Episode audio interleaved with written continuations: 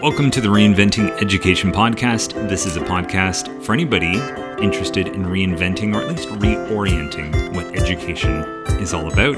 I'm Rob McLeod, as always, joined by the octopus hooded, sweatshirted Brendan O'Leary. How are you, Brendan?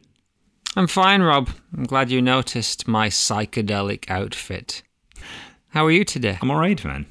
So, today we're going to be talking about mainstream schools if you're new to us, we're kind of using the idea that there are essentially three types of school traditional schools, mainstream schools, and progressive schools. And the mainstream school, this is essentially pretty much any school in the Western and largely Eastern world as well. Um, these are schools that put emphasis on student achievement, um, meeting curricular objectives, clear, transparent, fair assessments, and typically put a fair bit of weight behind standardized testing. And if you've been following our show, we've been going through the traditional school and looking at it in depth. And right now we're looking at the mainstream school in depth. If you are new to us, as always, we suggest you go back to our 50th episode titled Start Here 2.0. Um, and there we kind of lay out this map of what those three different schools look like and, and what they're up to. So today, O'Leary, it's teacher collaborative planning. And I feel for a lot of these topics in the mainstream school, a lot of people listening to this might just be like, well, this doesn't sound revolutionary. This just seems like the way it is in most schools. Do you want to chime in about that before we look at the nuts and bolts of teacher collaborative planning? Yeah, sure. We talk a lot about our the culture that we uh, exist in, being kind of the water we swim in. We don't always notice that it's around us. So, you know, we're going to talk today about how planning happens, but planning for a teacher, especially in this way, wasn't always a given. In traditional schools, of course, teachers thought about their lessons and they had an idea of what they would teach day in, day out, but they wouldn't necessarily think about some of the things and write down some of the things that we'll discuss today, especially things such as differentiating for different levels of learners and taking into account special educational needs assessing, pre assessment, and, and all of those things. Likewise, in a more progressive leaning system, we'll talk about this in the in in upcoming seasons. They might plan in a very different way that is more connected to the um, individual needs of students, or they might have a much more flexible idea on how planning happens.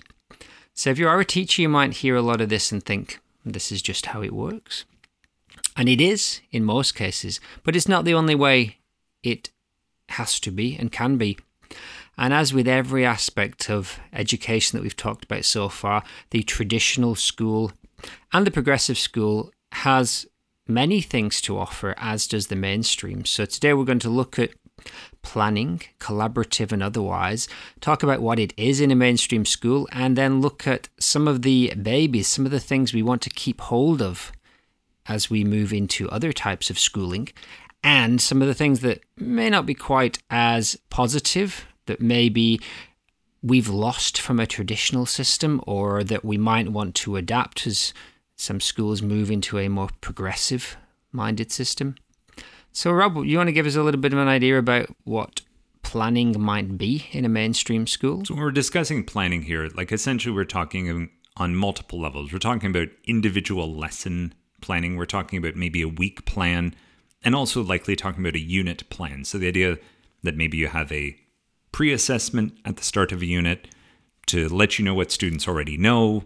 What are your aims for pushing students along in terms of their learning, and what might the end of unit goals be?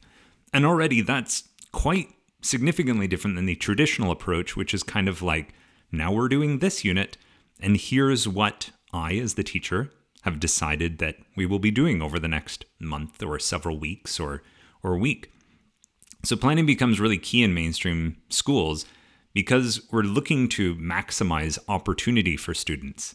And there's this idea that if we plan effectively, if we plan efficiently, we can get better outcomes. We can increase student achievement, which in turn supports this idea of opportunity for our students into the future. And there are many pieces to organize and navigate and, and harmonize here. There's much more emphasis on a curriculum. So, in a mainstream team or a mainstream teacher sitting down to plan, in theory, it should always start with the curriculum. I remember in Teachers College, a former principal coming in to talk to us, and we were asking about common questions that we might get asked in our first job interviews. And he threw a few out, and it was great because he let us share some answers we might give. And he waited till we were all finished. And then he said, None of you would have got the job because not one of you mentioned the word curriculum in your answers in terms of your planning. And that really stuck out to me as that mainstream beacon that everything starts with a curriculum first, and then anything else takes a backseat or a, is singing second cello to that one. Uh, it might be worth it might be worth clearing up a little bit this idea of what a curriculum is for people who aren't necessarily teachers because one of the discussions we have a lot with parents for sure is they'll say, "Well, have you you've got a new curriculum or I can see how you're you're, you're using the curriculum." In reality, you know, like a computer programmer doesn't necessarily go right down into the binary when they're when they're coding you know there's coding languages. And in many cases they don't even go down that level. There's kind of like things built on top of the absolute core. The curriculum document's way down there in the core. So it may be that even in a mainstream school you don't necessarily refer directly to the curriculum every day but it's right there and it more or less dictates everything that is taught and everything that's assessed but often we'll build unit plans on top of that. We'll build um, we'll build lessons using other sources and resources. So I think it's important that if you're having a discussion, maybe as a parent uh, or as a student with a teacher, that curriculum is really just thing that informs what you're doing in your class and what you assess. It's, it can be endlessly adapted, and this is one of the things that the mainstream school, although it does rest heavily on planning and being organized, organizing all the components in advance. It also wants teachers to adapt and put a new spin on all of these things. So, really, you have to look at every element of it. So, the syllabus or the scope and sequence is also what order we do we teach these in, and maybe what are some of the teaching strategies employed. So, curriculum is just one part of that equation, and it's actually the really dull list of. Uh, ob- core objectives that uh, not many people enjoy getting down and dirty with and reading. You and I do from time to time, Rob, don't we? Well, it it is that dry kind of generic list. If I'm trying to make an analogy on my mind, it's just like it's the drum kit and bass guitar in the corner of the room, and then it's like up to you as teachers every year and every decade to reimagine how that's going to be used for brand new music. So you've got 80s music and 90s music and and that horrid early 2000s music, that kind of a thing. And so, yeah, we've got the curriculum, which to oversimplify it is a list of here's it's your to do list. Here are things that have to be done in the year. But then you organize those maybe into a syllabus of, well, September and October we do these things, and November and December we'll do these things from the list, etc. And then even within that, you break it down to units of, okay, here are our core learning objectives. Here's how we'll see what students know at the start. Here's how we'll scaffold them along the way. And here's some of our learning goals. By the end of it, here are some assessments, activities that we'll do, etc. And all of these things are the teacher collaborative planning. These are the things that you need to sort out and map out. Now, some schools, they may have what we did last year, and that's passed on to you as like a, a guide, and you don't have to reinvent the wheel. But at the same time, you can also reinvent the wheel and tinker and tweak things and to see if you can find a more effective or more efficient way to approach any of the units. That's up to you. Because I, I think again within the mainstream, with we we're saying that opportunity is at its core, and one thing that that mainstream schools free up is strategies, both for teachers and for students. Maybe we're teaching many of the same objectives as we're taught traditionally. Maybe we're still teaching uh, some spelling rules or some particular area of composition or a mathematical concept. But the strategies employed are now wide open because we moved into this idea of teacher almost as a coach.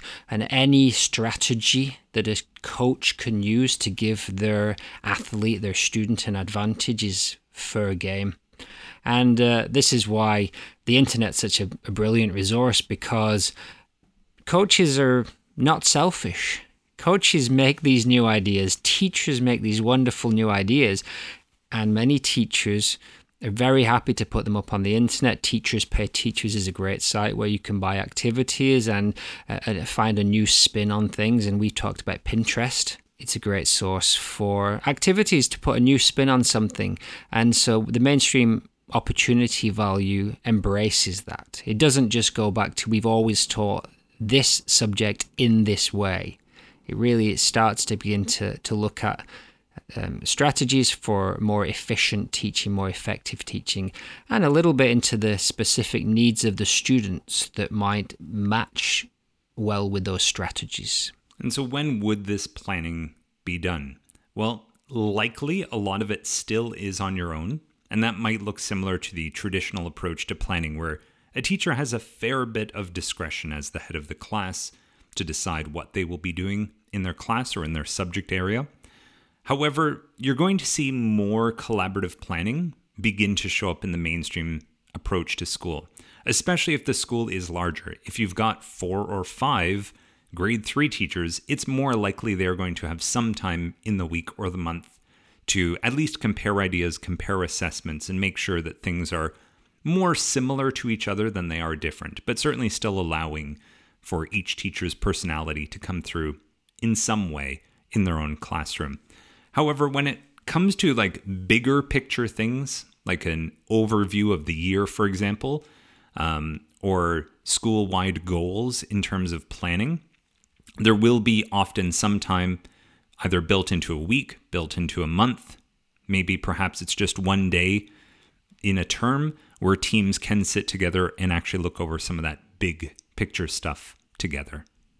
Yeah, and as we move more into the progressive school, you you will see we will see more collaborative planning on more of a and maybe a micro or granular level where people are sharing individual activities and, and, mixing classes a little more.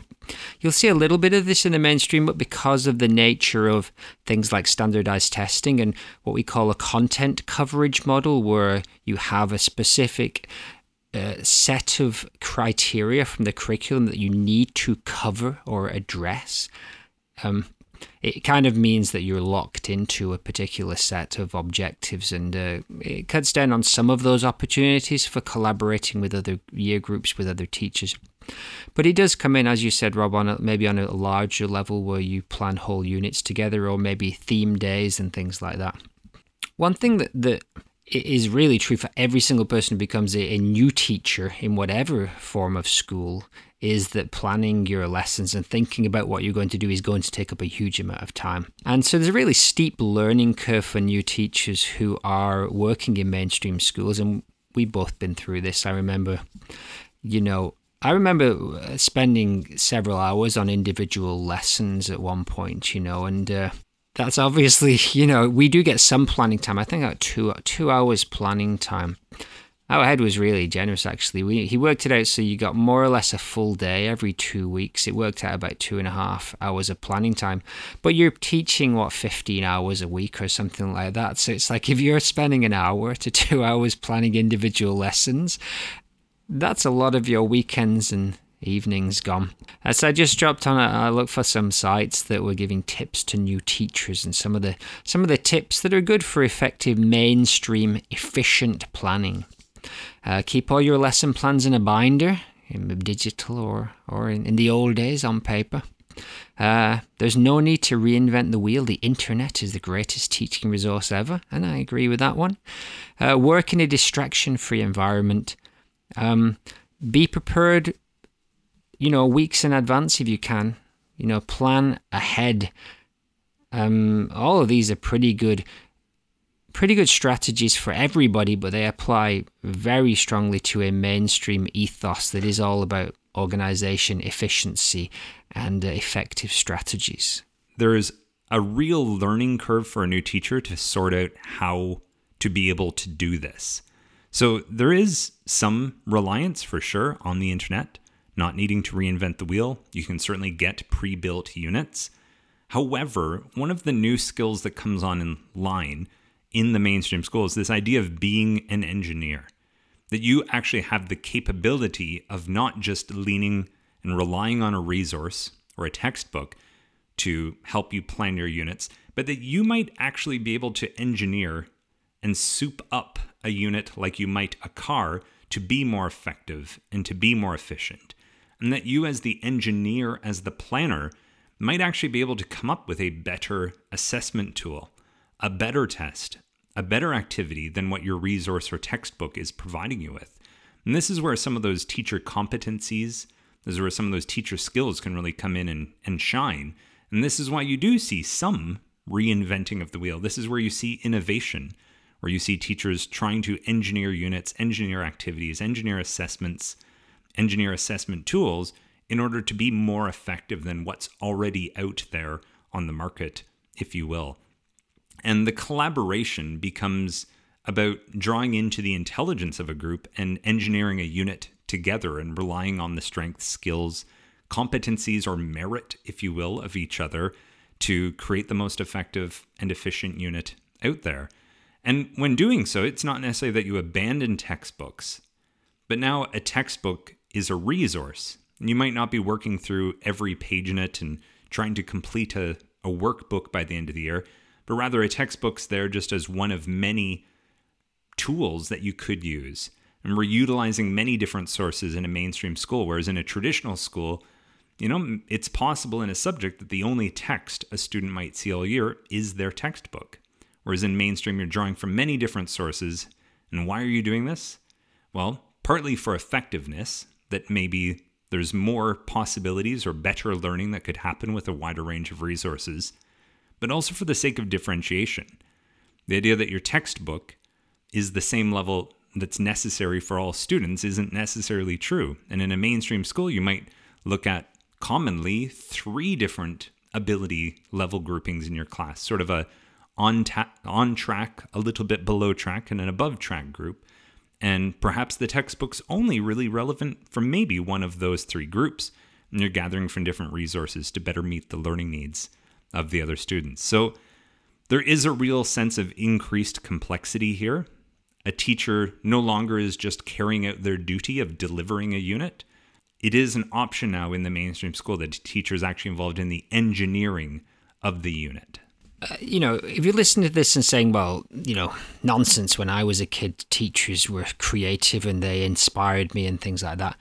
Absolutely. I mean, teachers have always been creative and always been inspiring in some mode. Some teachers, there's the the point being this is more to do with the entire mainstream system. This is every single school up and down the country is building these similar ideas into the culture of how we plan, how we put units together and lessons together and what a teacher should be. The the idea of what goes into your planning has now higher levels of complexity, the expectation. So some of the things, and again, I, I got this from a site, um, from the Scholastic site, the educational publisher written by Bonnie Murray, Bonnie Murray, and uh, it's about a new teacher guide to planning, and it, it talks about some of the aspects that maybe in traditional schools would not have been considered quite as much inside a, a new teacher planning um, document the academic and social and emotional needs of a student, of the of your group of students. You might begin to take that into account when you're thinking about how you take that curriculum objective and turn it into an interesting lesson. And that's kind of that that's tough to do when you're a new teacher. You're sitting there often in a quiet, empty room with the whole school running around around you, and you've got two hours to plan six, ten, twelve lessons or whatever. You've got folders open and books open, the internet open, and you're thinking, like, how can I turn this dry curriculum objective about maybe the length of rivers or whatever, or a particular population center? How can I turn that into an interesting activity that'll meet the academic needs of my kids, but also their kind of tap into their social and emotional kind of needs or interests? What are some of the strategies that I'm going to use to take that objective and make it fit for my students? How am I going to group the students? Am I going to have the kids work individually in small groups uh, as a as a whole group activity? Are the groups going to change? Are they going to be grouped by friendship groups, ability level groups? Am I going to deliberately uh, match up higher level and lower level students so they can help each other? Um, my timings. When am I going to teach this lesson in the unit? If I'm going to do eight lessons, when am I going to teach this particular lesson? What do I need to do in terms of pre assessment or pre teaching in the lesson before this to make sure that my kids are ready for it? Um, and overall, the sequence of my units, how am I going to build them together so they come together at the end and the kids are ready to um, do their, their usually a larger assessment, whether that's a project or a test or, or the likes? What materials am I going to use? What physical materials and what digital materials do I have access to videos? Do I have access to particular hands on uh, resources that I might use, textbooks or um, the knowledge of experts in the in the community? What would success look like? You know, there's a very key point of do I have a clear objective and do I knew do I know what it would mean to be successful in this lesson for every kid and uh, am I reflecting on that at the end of the lesson so that the next lesson or the next unit addresses some of those issues, some of, some of the places where maybe I wasn't successful? These are just some of the things that teachers having to think about when they're putting a lesson together. I mean, it blows your mind when you think of the potential complexities of taking that students can multiply two digit numbers and somehow turning that into an engaging, differentiated lesson.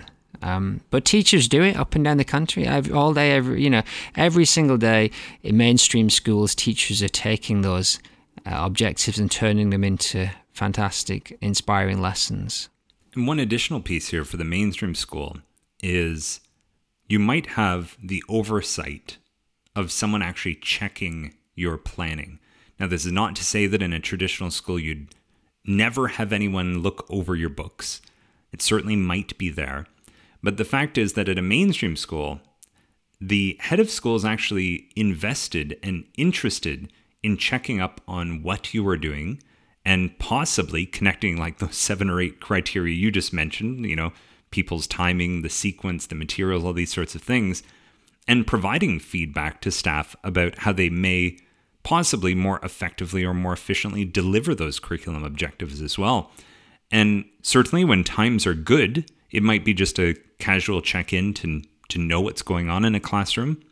But if those student score numbers are down or something like that, this can become a place of data and uh, information for the head of school to be able to see what possibly could be tweaked within a teacher's classroom and in terms of their planning specifically as well, leading into all of this. So, with every episode, we try to look at the approach that this kind of school is taking to this. So here we've been looking at the mainstream school's approach to teacher planning.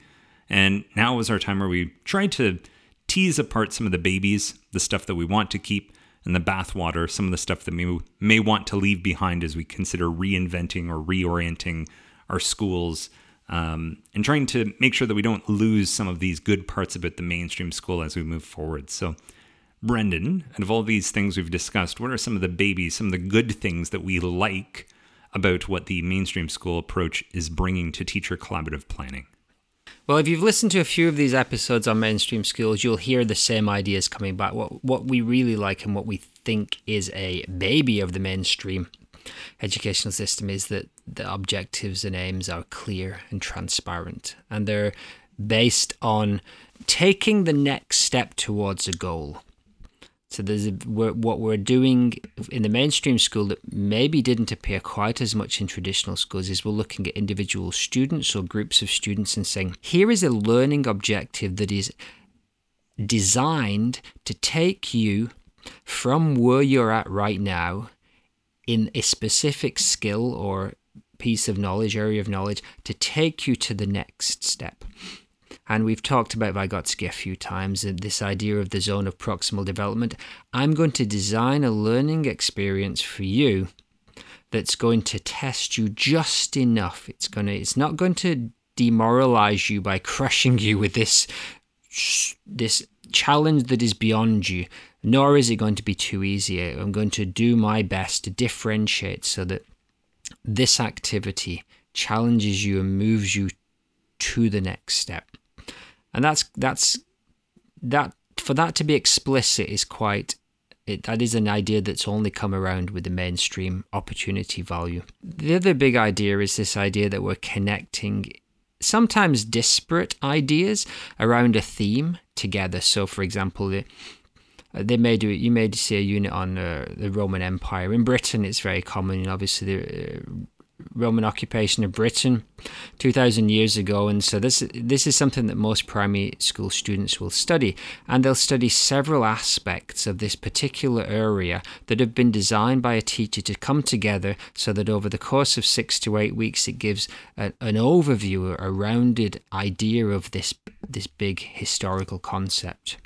So again that kind of like planned uh, the kind of planned series of lessons and units is again an, another big bonus of the mainstream opportunity value. And so, if we switch over to some of the bathwater or some of the drawbacks that we see of this mainstream approach to planning, well, one of them is that you can sometimes create your own prison here by creating like a locked in plan because you're planning so far in advance, sometimes weeks, even months, even possibly semesters ahead of time um, that you can't actually utilize some of the wants and needs that are actually coming up of students in real time. Now, of course, you still have some agency in this. And of course, you'll hear teachers often talk about, you know, oh, there was a learning moment or a learning opportunity where we stopped everything we were doing because this kid said this thing. And of course, there are those moments.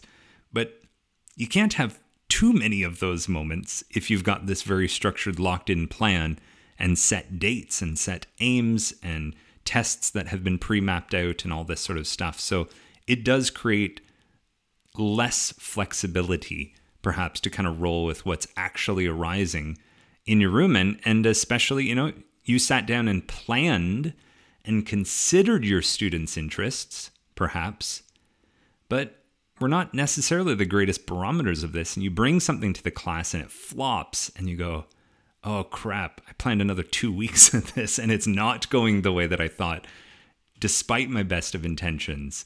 Um, a lot of that planning might go out the window. And, uh, well, it's your choice. Either stay with the sinking ship or abandon it and then have to create something entirely new to, uh, to invest your time into.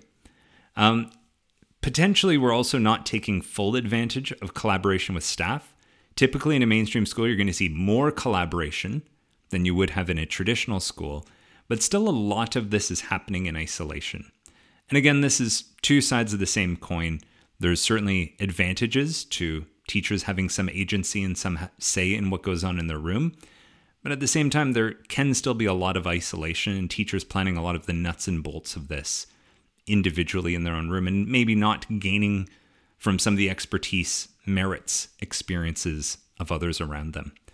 So, what might sort of the traditional or the progressive school critiques be, Brendan, when looking at this mainstream approach to planning?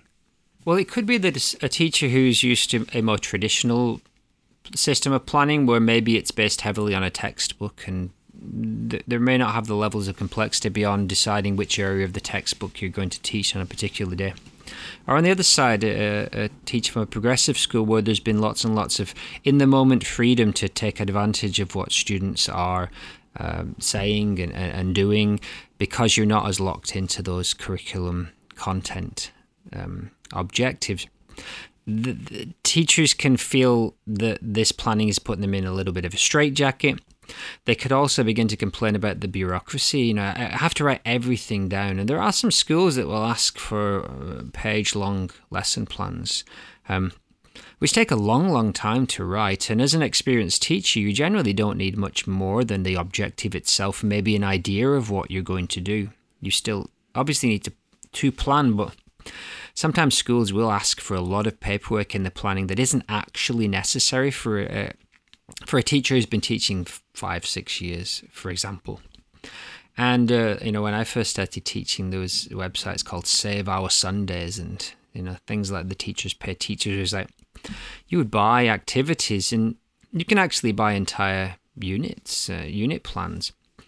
So it, when you get down to that kind of idea, that's not really much different to just opening up a textbook. Of course, it might be more interesting for the actual students, which is which is great. But if you're going to go on the internet and buy an entire, as I said, you know, the the Roman Empire, if you're going to go and buy a 12 lesson pack off the internet that includes all the video links and all of the differentiated worksheets, and basically all you have to do is roll it out to the students. That's not necessarily creative planning, and that's that can feel like it, it can be very stifling for, for some teachers also. But it might be necessary if you're snowed under by schools that expect very bureaucratic paperwork, and um, so we get into a little bit of a abstraction where that what's what's written down on the paper doesn't necessarily match reality isn't actually necessary to do good teaching and learning. Similarly, although the units and the lessons do connect a little stronger than they may have done when they were completely individual lessons on certain subjects, um, they, we still get a little bit of a of a pick and mix approach where maybe you're studying maybe you're studying a period of history and you look at the homes and the food and the clothes they wore and you know, events. And it's a very surface level and superficial set of connections and say a teacher who might work in a more progressive leaning inquiry based school that works on a, a bigger idea that maybe instead of saying let's study the topic of Romans, but we might actually look at uh, the bigger idea of how does migration from a particular group affect, and then you might focus on maybe a, uh, an invasion such as the Roman invasion, and how did that affect the people around them? It's a similar kind of idea, but it's a little bit deeper. And I think a, a teacher who'd been in a more progressive leaning inquiry school would feel that they'd maybe was a, le- a less rich unit if suddenly you went back to teaching 12 different you know superficially related points yeah and i heard a so, I heard a great line just this week from a teacher who was talking about that who said you know it's unfortunate and this often happens in both the traditional and still the mainstream school it's unfortunate that often topics or big ideas like migration might only be discussed in one subject area, not spread across multiple areas. Or if they are spread, maybe it's a very surface level, like, oh, we're studying Roman invasion, and this week in math we're, we're counting Roman soldiers. And it's like, well, why not just count green dots or or purple garbage men for that matter, if it's just the counting. But this teacher had the great line where she said, I tell my students that you need to be the octopus. You need to have your eight limbs stretched out and across all the subjects and be gathering and bringing them back and synthesizing that information. But then she was also talking about, of course, it's important for the school to be doing that as well. That the school's planning should also be acting as an octopus that makes it possible for students to see those connections and to synthesize those big ideas across history, across philosophy, literature, math, engineering, physics, all these sorts of things together. And there's a real sliding scale in the mainstream school of how well that is done. We can see it done very well, but in mainstream schools, we can certainly, like you say, see it just done on that surface level where those deeper, bigger picture ideas are not coming forth towards the kids. And I think when you, you start to look at the meaningful connections between individual subjects and curriculum objectives, you might see this in events, science fairs. You might have week weeks, uh, project days, uh, and in early years, you see this a lot in play-based learning. But like you're hinting here, it's it's more of an exception than the day to day. So if you went in and watched 20 lessons or 50 days in a school, you're much more likely to see those somewhat superficially connected objectives building together to a you know a, a project that might be a little bit mix and match. So they might still make a poster, but it'll be 10 different things on that poster. Whereas there are obviously within mainstream schools great cross curricular units and, and activities. And the mainstream schools actually, if it begins to move away from being locked into specific standardized testing and specific content coverage, it's all there. The, the parts are absolutely there. that, that creative teachers can engineer those units entirely within this opportunity value system, still being transparent, still uh, uh, assessing what really happens, still supporting individual students. And we've talked about this a few times that actually built into the system itself, there's just this reticence of like, well, you know, we've got to measure these things. And so, what's the most effective way to measure? We'll put it into a standardized test. But now we can't do these wonderful creative cross curricular units because we have to make sure we get good scores on this test. So, it's almost as if the mainstream schools doing some of these things to itself. And maybe as it grows and it matures over the next 30 to 50 years, who knows how much more it will move into these areas. And the final point we wanted to address was sort of the worst case scenario, at least on the staff level, as far as the planning goes. In the mainstream school, there is competition, and competition between staff can certainly be healthy. It can certainly push people to bring out their best sides.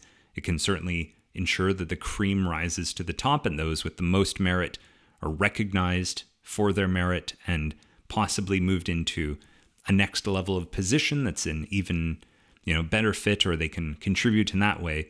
But of course competition can have a dark side.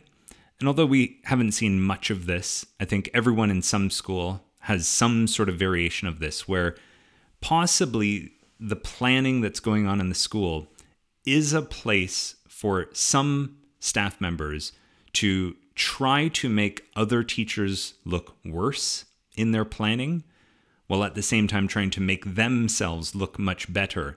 And that can be done on a sliding scale of maybe just subtle little things to just stick your neck out that extra inch ahead, or it can go completely nefarious and you can have poisoned and toxic toxic uh, school cultures you know, especially when the stakes are high, when your job is tied to student test scores, when you know your district is shrinking the number of teachers each year and you're really just trying to hold on to your position, whatever it is, at its worst, there can be some of this competition going on in the background.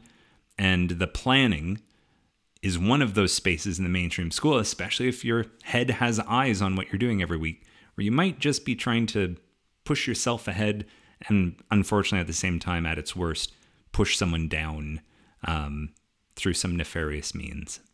That was a deeper dive than we expected, I think. Um, an interesting area that doesn't get a light shone in it very much. And I think for me, the magic or the alchemy of that creative teacher who takes the dry curriculum objective and turns it into some wonderful, engaging, challenging and differentiated lesson. That's something to be celebrated in the mainstream school.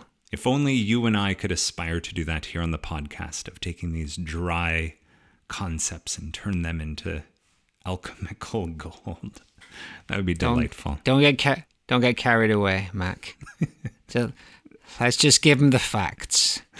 All right, where are we where are we coming at in the next episode. All right. So we've looked at teacher collaborative planning in the mainstream school. In our next episode, in our next few episodes, we'll be diving into some different areas and we'll begin to look at some of the staff meetings. So, how do staff staffs in mainstream schools come together and meet? What do they discuss? How is that time used?